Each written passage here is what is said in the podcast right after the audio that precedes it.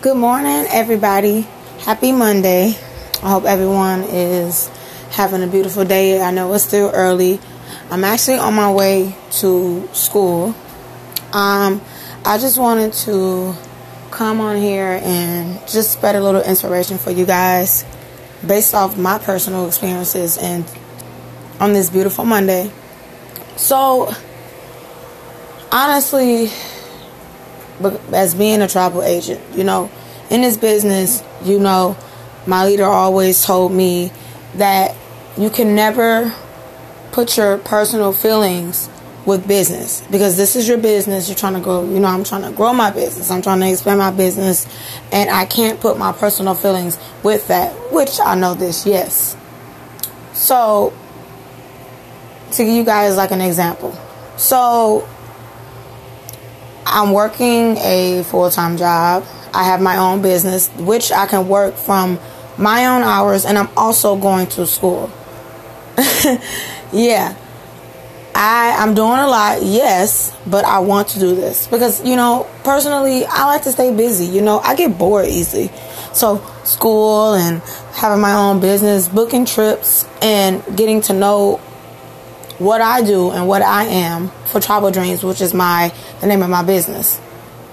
So, although I'm trying to juggle everything, fit in everything in my schedule and plan it out, you know, having using like Google Calendar and everything, just planning everything out and knowing what I want to do. Normally, I'll plan it out in my head. Okay, this day I'm going to focus on school. Okay, this day I'm going to do these quotes for these um for my these certain clients. I want to do this and this and this. Okay, so um, along with that being said, so I've been looking up quotes for people and giving them prices. Mind you, um, it takes a lot out of my time because you know I'm not just running my own business. I'm going to school and I'm working I'm working another job. So, that being said, it takes a lot out of my time. And a lot of clients they reach back to me within 2-3 hours saying, "Oh, did you find anything? Did you find anything?" Like, "Wait, wait a minute." I, I just, you know, courtesy to let them know I'm still looking. You know, I will let you know, you know? So, just to be courteous. Also, to basically I feel like a lot of the clients, because I did a Vegas special, a lot of my clients um, came to me and said, "Well, can you do this? Well, you had a special for Vegas for 228." Yeah, mind you, I looked that up between July and August. Okay, I looked that up in August, and that was the price for Vegas for flight and a hotel. Yes, it was. Yes. I don't do false advertisement. I don't do what other people do. I don't do scams. No, I don't do all of that. What I see is what I give you. I'm not going to give you, oh, um, this is $100. Well, guess what? So if someone advertises, tell me guys, if someone advertises and says, okay, well, you get a flight and hotel for $100, where in the world would you find a flight and hotel for $100? Mind you, the flight is probably crappy, and the hotel probably got rats and roaches and rodents and everything. And the hotel is probably crap. You see what I'm saying? But to find a flight and hotel for 228 and for Vegas, and especially by the hotel being on the strip, excuse me, the hotel is on the strip. The strip is expensive, okay? There's no getting around staying on the strip. You can you may can find a um, bundle deal for staying in Vegas on the trip, but it's going to be higher. Once you see that price, I always try to encourage my clients. Once you see that price, and I let you know it's recommended to book it now. You wait two, three months later, it's going to be probably three hundred, five hundred dollars, and now you're not going to be satisfied. You're going to be upset because the price went up when you should, you know, book it in advance. And that is the issue.